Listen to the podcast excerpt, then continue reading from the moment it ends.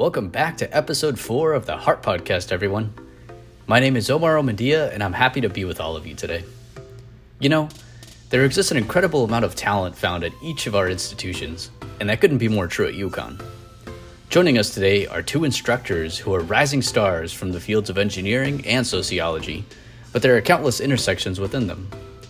Helping me introduce our guest is my friend and colleague, Kelly Schlabach, a first year doctoral student at UConn, and a graduate assistant at ODI. Thank you so much for joining me. Take it away, Kelly.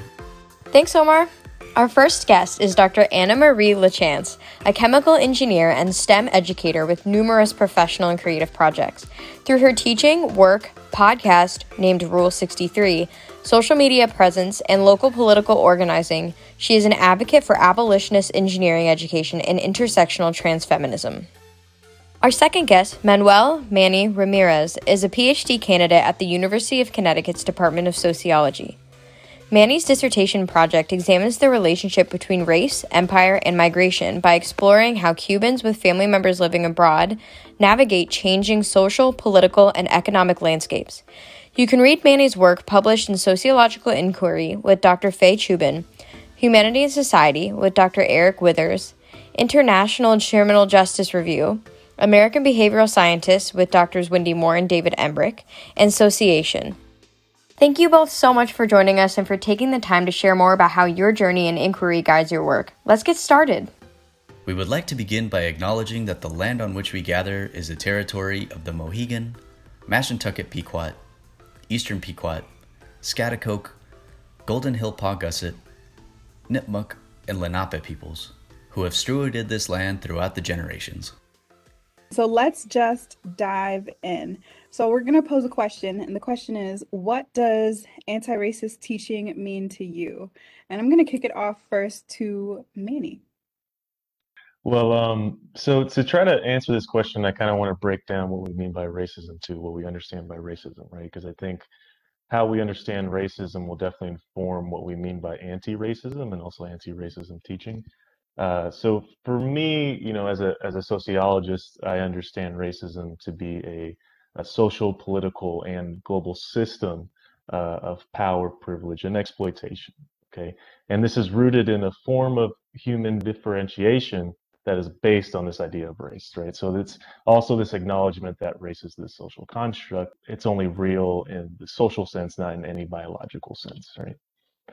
And so this this understanding of racism is also to you know be clear and say that racism is is much much more than just individual prejudice or discrimination right? Um, it definitely encompasses these things uh, but it cannot be reduced to just simply uh, a form of bias right? Or or interpersonal conflict right? Um, so then uh, with that kind of understanding in mind for me anti-racism is then this practice of disrupting uh, resisting and the lofty goal of hopefully dismantling the system you know?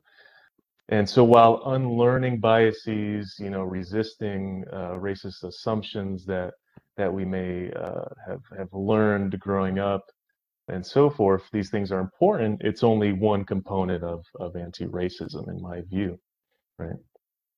So then what is anti-racist teaching right? That's that's that's to your question, right? For me, anti-racist teaching is both learning and unlearning, right? Again, kind of um, understanding that um, in the context of the U.S., right, um, we are not trying to only learn about the racist uh, past and, and ongoings of, of what is experienced in this country and also around the world, right? But again, unlearning different assumptions that are routinely and repeatedly um, you know, presented, whether it be through, you know, media or, or, or whatever institution, right? So anti-racism teaching is for me to acknowledge if, if racism is this system essentially designed to divide and conquer, right? That's based on this idea of race, then for me, effective anti-racism or anti-racism teaching should strive to build sort of uh, connections around collective resistance right? So, you know, uh, me, Dave, and Embrick have had many conversations, and he always kind of comes to this point of the importance of collective action, and I very much agree with him. And uh, pass it over to Anna. Yeah. Sure. I mean, it's a it's a massive question, and I don't think there's any ever any one answer. to the question. But what I come back to as a, a student of abolition as a, and as a reader of bell hooks is transgression and healing. If you go back to bell hooks teaching to transgress, one of my favorite books about teaching, it's about connection and it's about healing. You know, it's about getting people to understand the connections between institutional racism and structural racism and what they do every day. So I'm in chemical engineering, and a lot of STEM people in general are um, paralyzed to find the connection between something like systemic racism or even inter- interpersonal racism and you know polymer nanocomposites or whatever the heck they work on um, but if you look hard enough you realize that racism is a system that permeates everything we do and how our entire society is structured.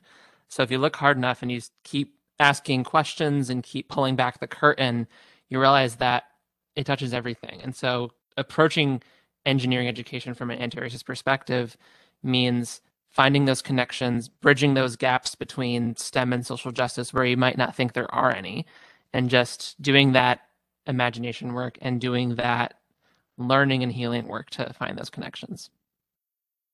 It's interesting. Um, I agree with with with both of you. I think Professor Santos would agree. Omar, you agree?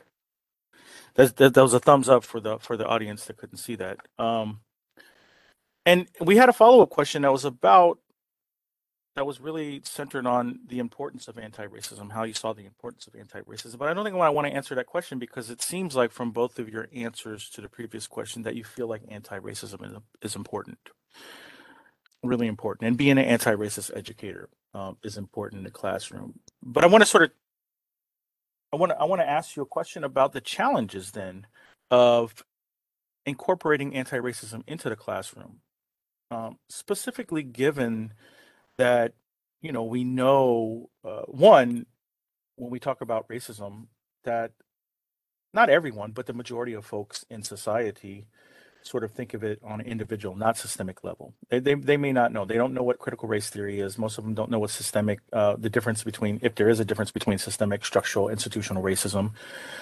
And so they're centered on this idea if we talk about racism it's at the individual level. But there's also other folks that are like why why why talk about racism? Why not talk about sort of um, issues of gender um, sexual orientation class um, and so what are what are some of the challenges in in being a, an anti uh, racism educator does that preclude um, the ability to also challenge other systems of oppression in the classroom and what would that look like what does all this mean to you, to both of you? Something that comes up for me is I try to eat, sleep, and breathe intersectionality. So almost never when we're talking about anti-racism or any of these topics are we talking about just race? We're also talking about class and gender and all the myriad of things that connect to that. So what i do when i try to teach for example on environmental justice issues of environmental injustice don't just affect people on an axis of color of you know race but also of class. It's also the poor and working class white people who are also getting impacted by environmental justice having that intersectional component is important to sort of make that sell that everyone is impacted by issues like this by environmental injustice by systemic racism it's just that different people are disproportionately impacted so that's what comes up for me. And I could tell you in my classroom, remarkably enough, I've had not a lot of resistance to talking about things like environmental justice or systemic racism in my classroom. I think a lot of young people kind of get it. I mean, I've, I've everyone is obviously coming from a different place, a different level of education. But I was able to stand in front of 70 undergraduate chemical engineering students and talk about systemic racism. And I nods all across the classroom.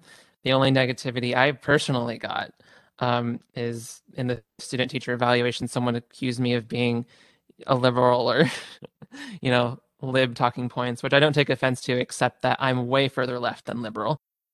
So that's my personal experience in teaching this course maybe two times. But and maybe those are that's not a trend. That's two data points is not a trend, as we all know. But fortunately, I think if you create an environment where conversation is welcome and you're transparent about your ability to narrate that, um, you can lead a successful conversation about anti-racism and other intersectional issues in STEM classrooms.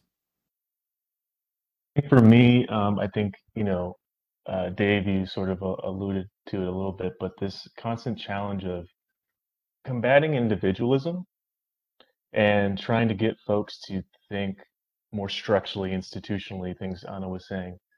Um, and, you know, in my classes, it's not always difficult to get students to, you know, start to apply what we call a sociological imagination, right, in sociology. But in terms of resistance in terms of collective action to to to breach this individual individualism and, and what i mean is this is that students do a great job and people in general right not just not just students do can can can fully comprehend the structural systemic nature of racism and the the various systems of oppression that racism intersects with but it is so hard to break out of this thinking of you know for example uh, anti-racism as this sort of individual isolated act, which is why I sort of try really hard in my understanding and definition of anti-racism to emphasize the need for collectivity and sol- solidarity, right? Because many times, you know, we hear sort of in in the popular dialogue of anti-racism this kind of idea well where you you can buy a copy of of DiAngelo's book you can buy a copy of Kendi's book and the work stops there because racism is really just about un- unlearning bias right? But as I, I, said i think we know here and most of our audience understands that it takes much more to that. So so i often run into this challenge of, of sort of trying to push students to think beyond that right and and some students definitely do i mean i every semester i have just a really inspiring group of students that i myself learn a lot from right i'm, I'm always um, um, lucky in that regard but but I find that to be kind of a challenge. So far, I don't get a lot of pushback in terms of like, you know, racism doesn't exist. Similar to Anna, you know, some students unfortunately only vocalize sort of these, uh, I wouldn't say critiques, but um, comments in the evaluations, right? So I think a challenge is trying to get those particular students that may dismiss us as as as liberals or or whatever they might say and, and try to get them to feel comfortable enough to to really express sort of their understandings in class in order for them to be to grow and and to contest these ideas right and what i mean is not to make necessarily space for them or special space for them but you know to sort of provide opportunities to contest various ideas right um, across the political spectrum um, and, and I'll finish here. I apologize if I'm giving a, a longer answer, but uh, another another challenge I have is is demystifying uh, the United States, right? When we think about racism. So one of my favorite quotes from Du Bois uh, about American democracy is that Du Bois actually says it's it's not yet been tried, right? And and that's in reference to the history of racism and also the history of capitalism and their intersections in the United States and I don't think I have to kind of remind this group or even our audience, you know, how this country still struggles, for example, just voter suppression and how that's racialized, you know. So, so trying to also breach this this um, this way that uh, the United States as an entity is still sort of very uh, romanticized in a way. So, what classes do you teach, Manny? I teach uh, at UConn. I teach race and ethnicity, and I also teach other courses such as social problems. Okay, so so what I heard was was was Anna. Um, you you did mention like two points don't make sort of a trend, um, and you're teaching a course on environmental justice, and Manny's teaching a course on sort of race and ethnic uh, oppression as well as social problems. The immediately that comes to thought, not not saying that there's, you know, that I'm dismissing your your your uh, your words at all, but but some might say that these courses, um, in in many respects, uh, you're you're you could be teaching to the choir. right? So so there's no there's no real pushback, or maybe maybe there's minimal pushback because you know maybe students are sort of you know they're they're taking these courses with a specific uh, you know uh, maybe uh, uh particular mindset about uh, DEIJ, you know, social justice work, you know, anti-racism. Maybe not, right? But but have you given thought to sort of um, as you're teaching what that might look like? Do you think that there would be additional challenges, or do you feel like um, you may have to sort of rethink things if you were to teach other courses, say sort of standard, uh, you know, just say like basic required courses within your field, whatever that may be. I mean, I'll leave you to sort of um, answer what that looks like, or how have your experiences within undergraduate courses as an undergraduate or even as a graduate student um, shaped or or or given you some sort of sense about how uh, anti-racism uh, isn't taught adequately, or maybe it is taught adequately, how you might like have has that really influenced sort of how you think about your teaching moving forward? So, when it when it comes to education, um, we scaffold everything. If you think about math education, first there's two plus two, and then there's two times four, and then you go all the way up to calculus, right? That's very structured, that's very scaffolded. I don't think there's the same kind of scaffolding for anti racist education in this country.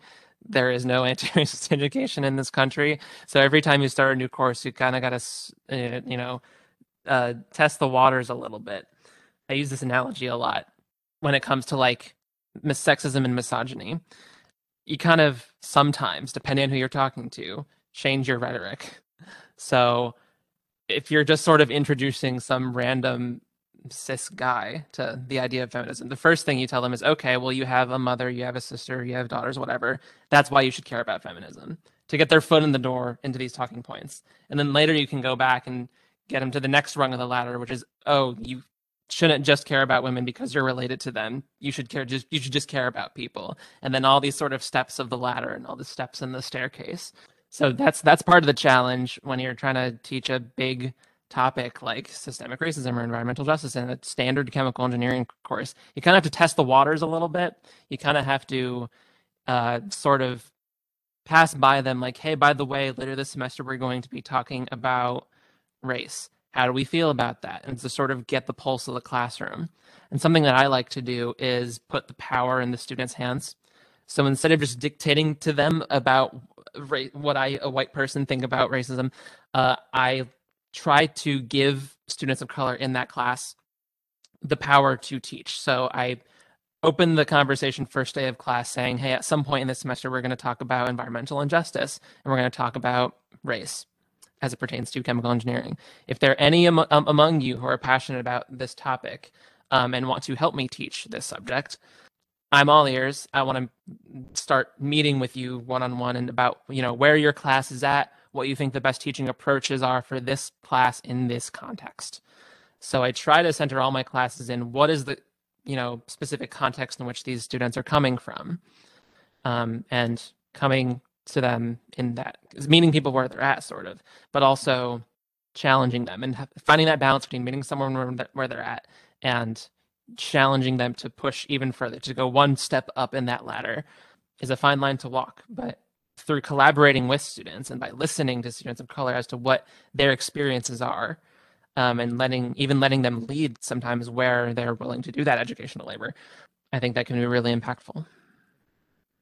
I agree with Anna. I'm, I'm listening to what Anna's saying, and I, I think this idea of scaffolding and meeting uh, students where they're at, there's a lot of value in that. And I'll admit that um, the way I talk about and teach race and racism in a race and racism course is different from how I teach my race and racism unit in my intro to uh, sociology course, right? Um, because I, I, I agree with this idea that we, to an extent, have to meet students where they're at because it doesn't it wouldn't make much sense for me to hit for example uh, a student introduction to sociology course who may have never really have read about sociology before or studies of race and racism and you know assign uh, a text on critical race theory right or intersectionality. You know I, I think maybe those readings can come later in the semester right? I mean there's different ways to to kind of go uh, about that. Um, and I would definitely expect more. I've gotten a little bit more pushback on my lower level courses of social problems and intro to sociology uh, versus my upper level course of, of race and ethnicity. Um, that is that has definitely been my experience. But I also try to push myself to also not hold back in the sense of still delivering, you know, teachings about the full scope of ra- of racism, right, in the U.S. and across the globe. Maybe my readings will vary, right? I, I might uh, assign more dense readings in my upper level courses, but I, I still want to talk about intersectionality. I still want to talk about uh, you know how Du Bois talked about that racism is a global phenomenon that is very much tied to empire and to war and to capitalism and those sorts of things, right? This is not a question. This is not. I'm just making a general comment here. I, I, I wonder. I wonder. Right? Um, why not? Why not? Why do we have to meet students where they're at? I'm just. I'm just wondering. Like, why? Right? Right? Because because because what we're assuming here is that whatever we're teaching constitutes some sort of normativity that we should adhere to, right? That white supremacy is a norm is sort of normativity. That that status quo, right? Seidel's status quo is normativity. How we how we teach, how we fundamentally understand sociology, political science, economics, engineering, like you know, any of those don't come with the biases already inherent from sort of kind of normative whiteness, right? and so and so in our teachings like we we sort of we we prance around um, and walk on eggshells um, and say that we need to sort of if we think of this as the baseline then then we're introducing some sort of foreign concept about sort of you know transphobia or or or uh, hidden gender biases or racism or classism or something like that and we need to be you know as opposed to sort of saying that no we live in a society that is, you know, steeped in, you know, larger systems of oppression, right? And the very methods that we use when we think about how to do research and our white methods, we talk about statistics, but statistics has been racialized. We know that from Tukufu Zuberi's work in Thicker Than Blood. It's racialized. So why not think about anti-racism? And again, it's just a comment uh, as we're as we're as we're thinking here for the audience and for everybody else. Is like, why not sort of take that um, take that first step in terms of really fundamentally, um, you know, um, changing uh, sort of the way that we kind of approach all of our classes, um, and and set the and set the bar like set the bar higher in terms of like this is the fundamental starting point, right? We need to sort of we need to really interrogate everything, all these things that we think about and, and and we'll we'll take this approach in terms of from from kind of the historical context to even the the fundamental uh, you know minutia of ways that we can sort of talk about almost anything from mathematics to statistics to sort of politics to X, Y, and Z. Yeah, I mean, just in response to that, I do feel a responsibility as a white person, especially as a white woman, to say the really radical stuff that maybe people of color may not be able to get away with saying. Uh, by the end of the semester, in I'm saying in no uncertain terms that capitalism is a problem and will never fix um, these environmental injustice issues unless we start putting people over profit, among other things. I also like to ground conversations in reality and try to be emotionally honest with my students. I think part of, you know, racism is all about power and hierarchy. So I try to break down power structures and hierarchical structures in my classroom and try to be honest with students about things like my mental health and the fact that there are anti-trans bills sweeping the country right now. I'm not doing very okay. and that transphobia is real, racism is real. And I try to be cognizant of what I can get away with saying and what other people might not get away with saying. I'm trying to use Karen powers for good. I don't think I have much to add, but I, you know, I think in my courses, uh, I, I, I wonder about the assumptions I begin with, and and sometimes in courses, you know, about race or units on race, we might begin with the question, you know, does racial inequality exist? Like I skip those sort of basic questions. Like no, I say no. The assumption here is that race and racism exists, and to a very deep extent.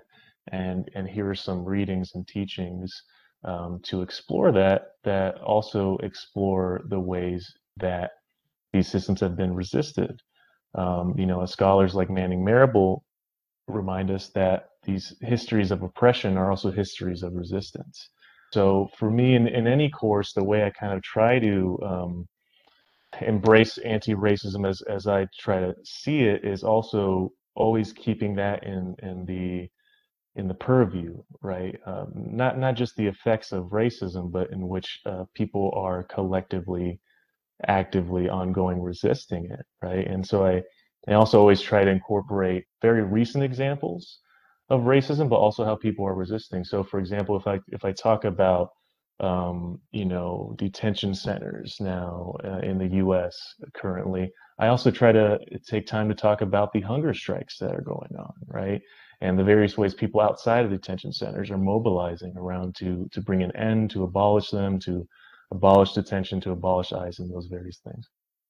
Yeah, to add to that whole point, I try to center resilience when I can in my classrooms, especially when talking about things like, you know, climate change, environmental injustice that can get doom and gloom very quickly.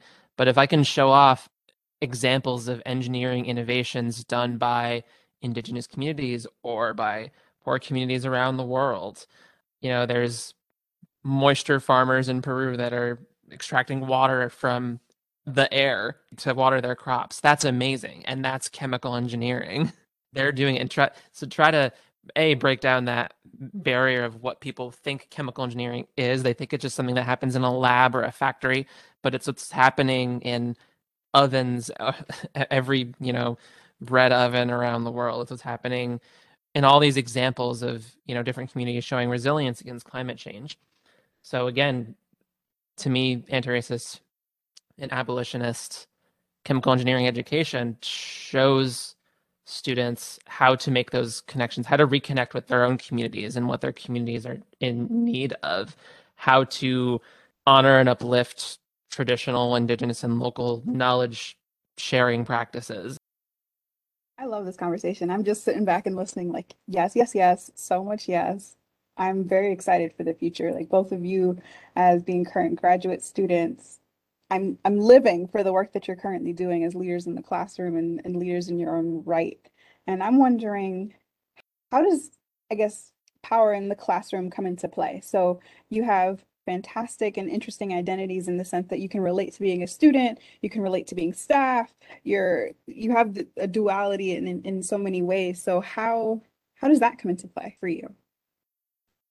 So I transitioned during graduate school. And during that transition, there was a point at which I was not out and a point at which I was out finally as a trans person.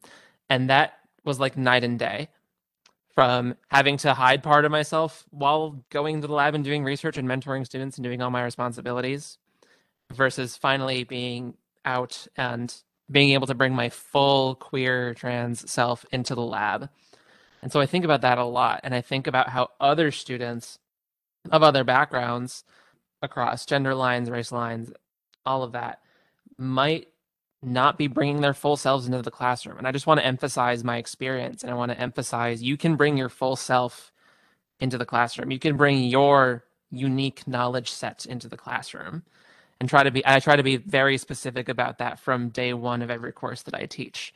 Um, acknowledging that power dynamic between student and teacher and t- showing them that I'm a human, showing them that I've struggled and showing them that no matter who they are, their experiences matter.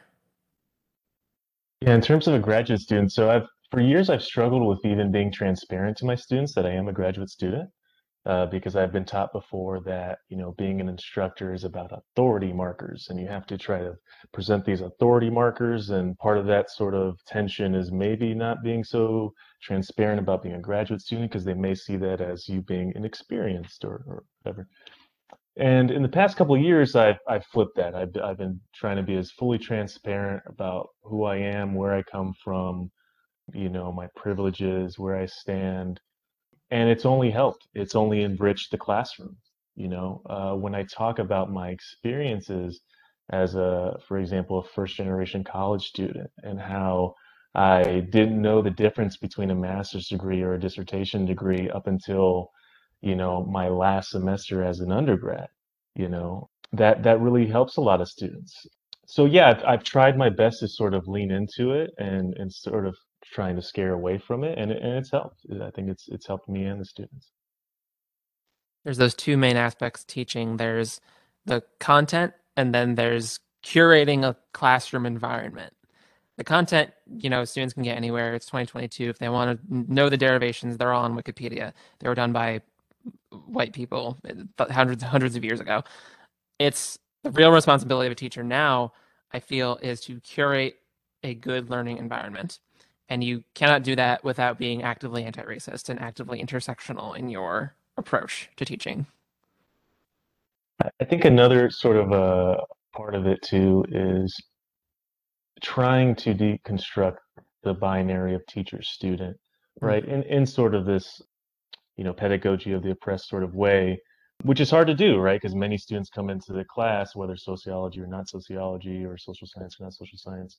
So trying to again, like, it's not enough to just say, "Hey, I'm I'm your instructor," but you know, we're all we all have something to contribute here in terms of knowledge, right? Eh, you kind of have to be active and proactive about it throughout the semester, um, encourage them to do so. And, you know, when I can pull that off, it only helps me to further strengthen my classes, uh, not only just switch up readings, but switch up activities. And, um, you know, from my experience, again, that's only enhanced. Um, so, so the more I can convince students that they have so much to offer, not only to each other, but to their own instructor, um, it, it just, it just really, um, kind of uplifts the the whole situation for everyone. What what they tell you when you're taking classes on course design is you got to plan out all your learning outcomes, all your learning goals in advance. But what I like about breaking down the teacher student binary is that there are emergent outcomes. So things that you don't plan for but come up, like the fact that several of my students uh, pointed out, you know, the their specific experience with environmental injustice in Waterbury, Connecticut, which is a very local, very specific example that um, a lot of students could relate to.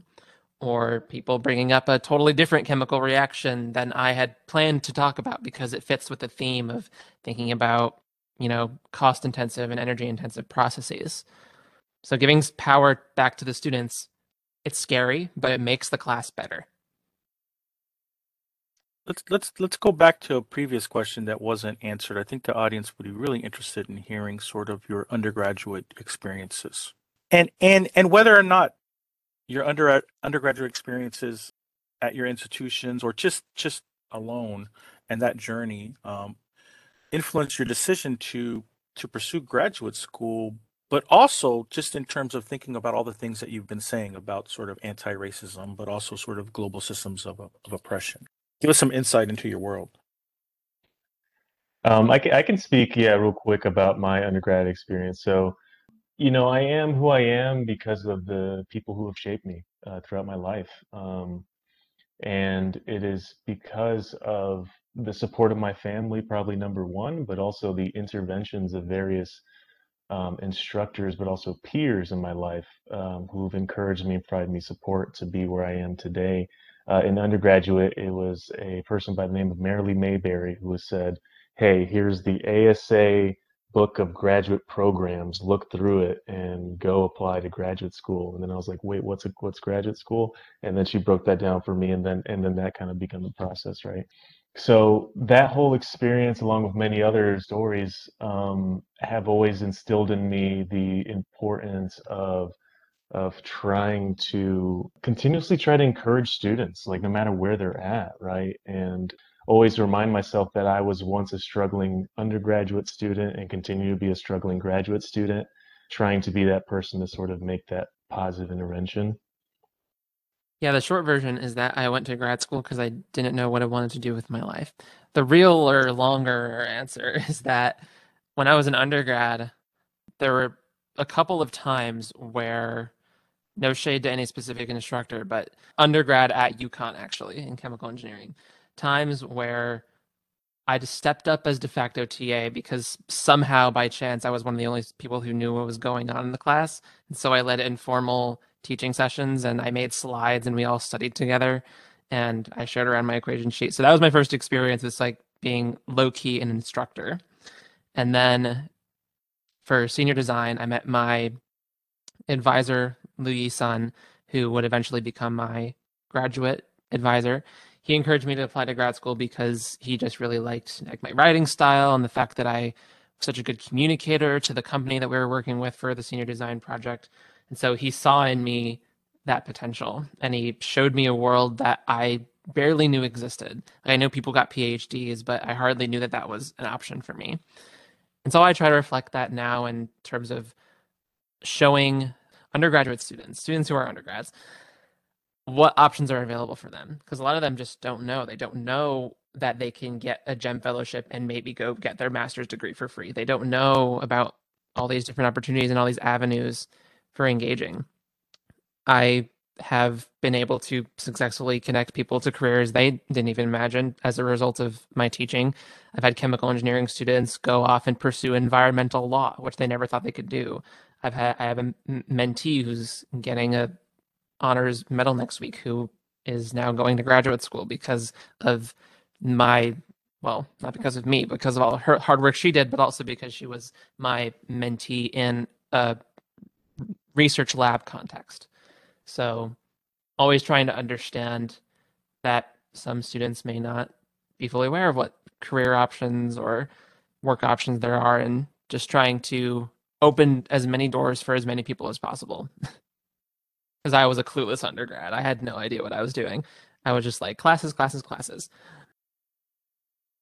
Yeah, and I think um, going off of that, you know, because I, I think I was in a similar way, and then trying to keep in mind like all the challenges that I had in undergrad, um, they still exist and and are much harder, right? Um, so thinking through the effects of the pandemic, and and then even though we're hopefully past the the worst of the peaks, right? Uh, you know, there's still loss that's happening. There's still um, grieving that's going on, and continuing to try to be um, for me, right, the compassionate sort of uh, person that I've been lucky enough to have in in my journey, um, and that is um, how does that tie to anti-racism?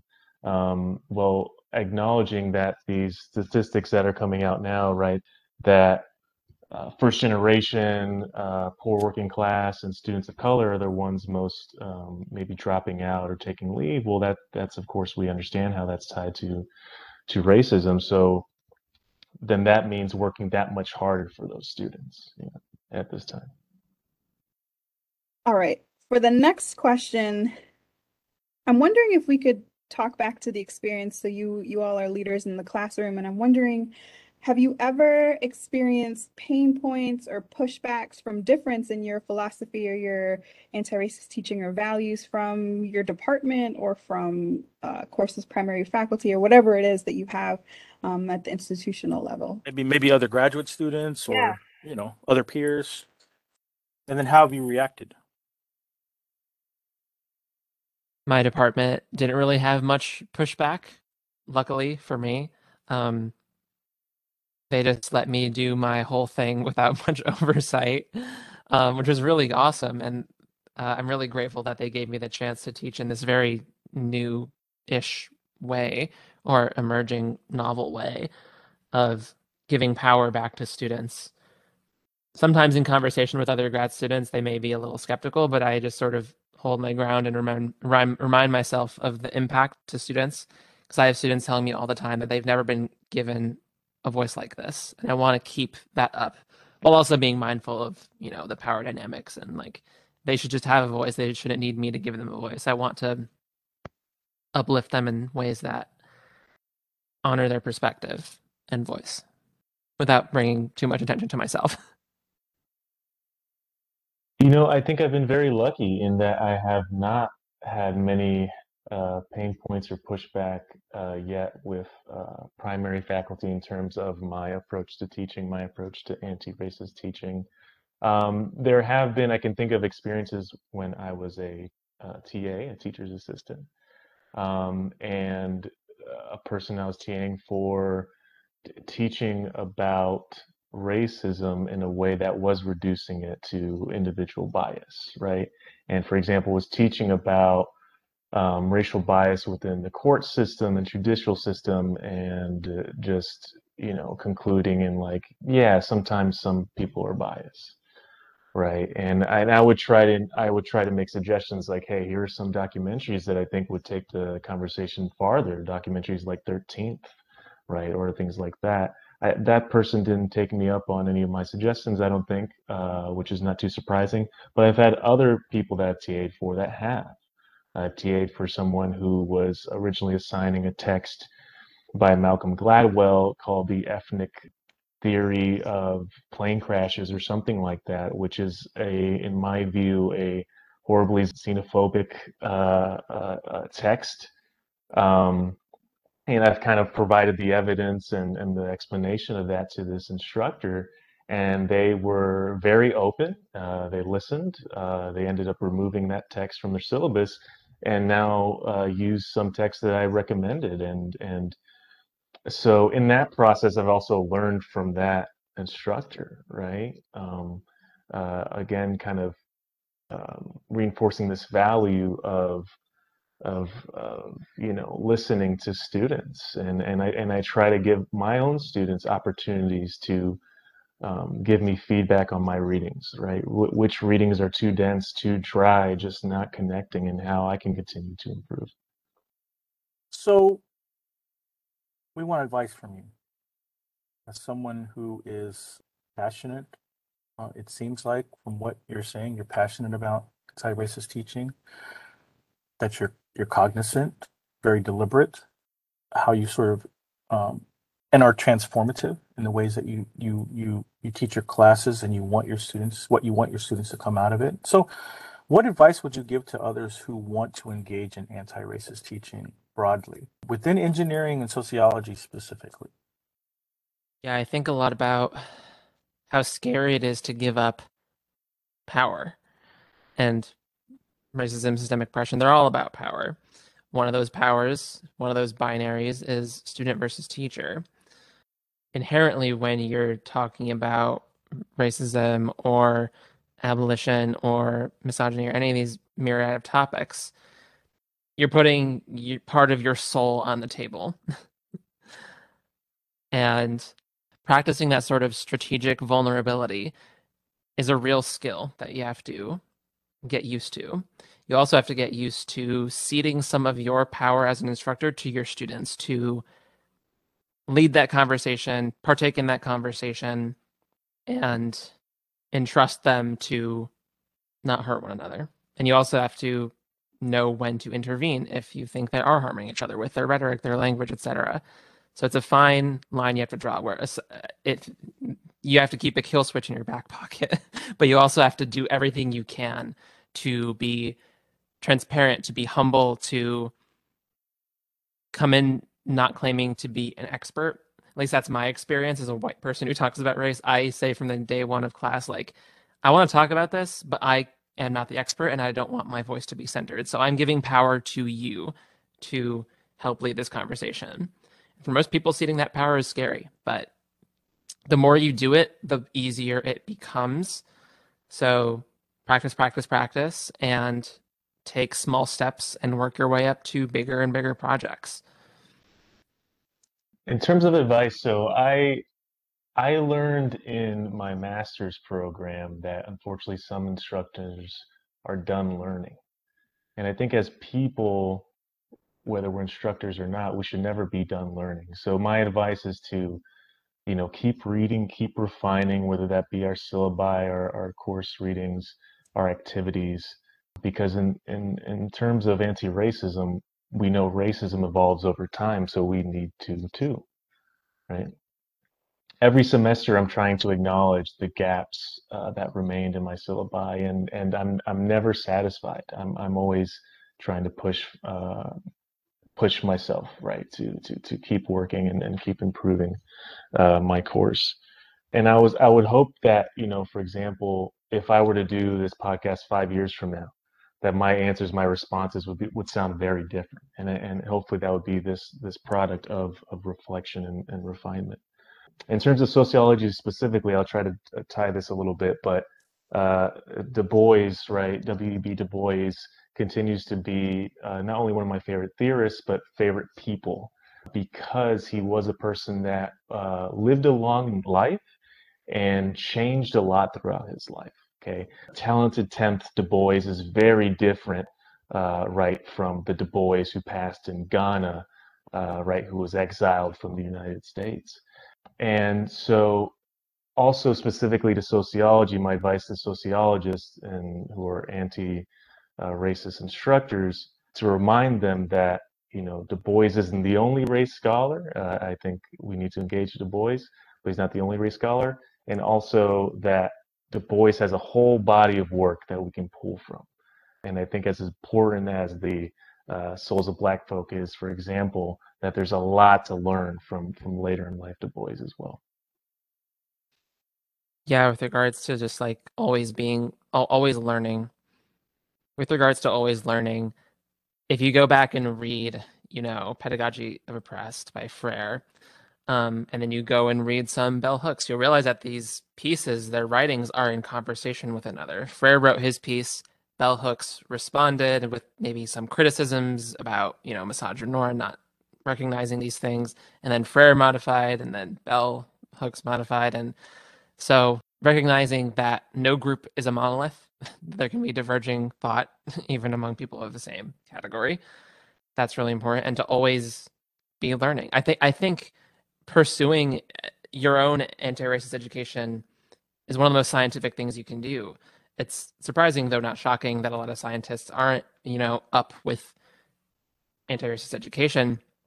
But where my journey started was just seeing, okay, here's a gap in my knowledge. Let me learn about this thing. It's like learning about any topic. If I wanted to go and learn about metal organic frameworks, I would you know talk to an expert of that field or read a paper by an expert of that field so why do we feel as though why why do us white people feel like we know everything about race without talking to people of color without reading works by people of color about their own experiences omar final thoughts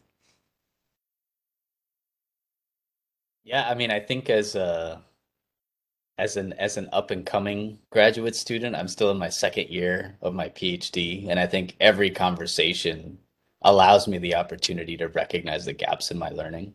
And I think it teaches me how to be a better student. It teaches me how to be a better future instructor. And it also teaches me about the multi-layered ways that we we both live through this experience, other folks live through this experience, and how how we can build solidarity amongst each other. Um, and I, I, I, love this sense that, that the both of you, Anna and, and Manny, alluded to that's evolution. Like we're always constantly changing. But I think that also denotes putting ourselves in uncomfortable situations, getting out of our comfort zone and growing. That I think has has encouraged me to grow. I, I moved cross country. I'm an immigrant. My parents are immigrants. And they're seeing their evolution, seeing my evolution, hearing about y'all's evolution. That's beautiful. That's progress. That's growth. And so I think that both, all of us really in this call embody evolution and growth. And so I'm just kind of echoing Stephanie's comments. I'm very excited for the future because I think all of us, you know, are kind of putting in practice what we want to see in the world, the change that we want to see. And I think that's the best thing we can do. It's a lot of work a lot, a lot of work. But I just, yeah, I just want to commend you both for the awesome work that you're doing, and just that this has been such a, such an amazing conversation. Yeah, I'll pass it over to Stephanie and David. Thank you. No, we we echo the appreciation for sure. We appreciate both of you uh, and taking the time with us. Thank you so much for having us. Thank you so much, y'all. This is this has been a great experience and and great to be in conversation with you all. As always, we're thankful for the support from the Office of Diversity and Inclusion and the Center for Excellence in Teaching and Learning at the University of Connecticut because it takes a village and it takes heart.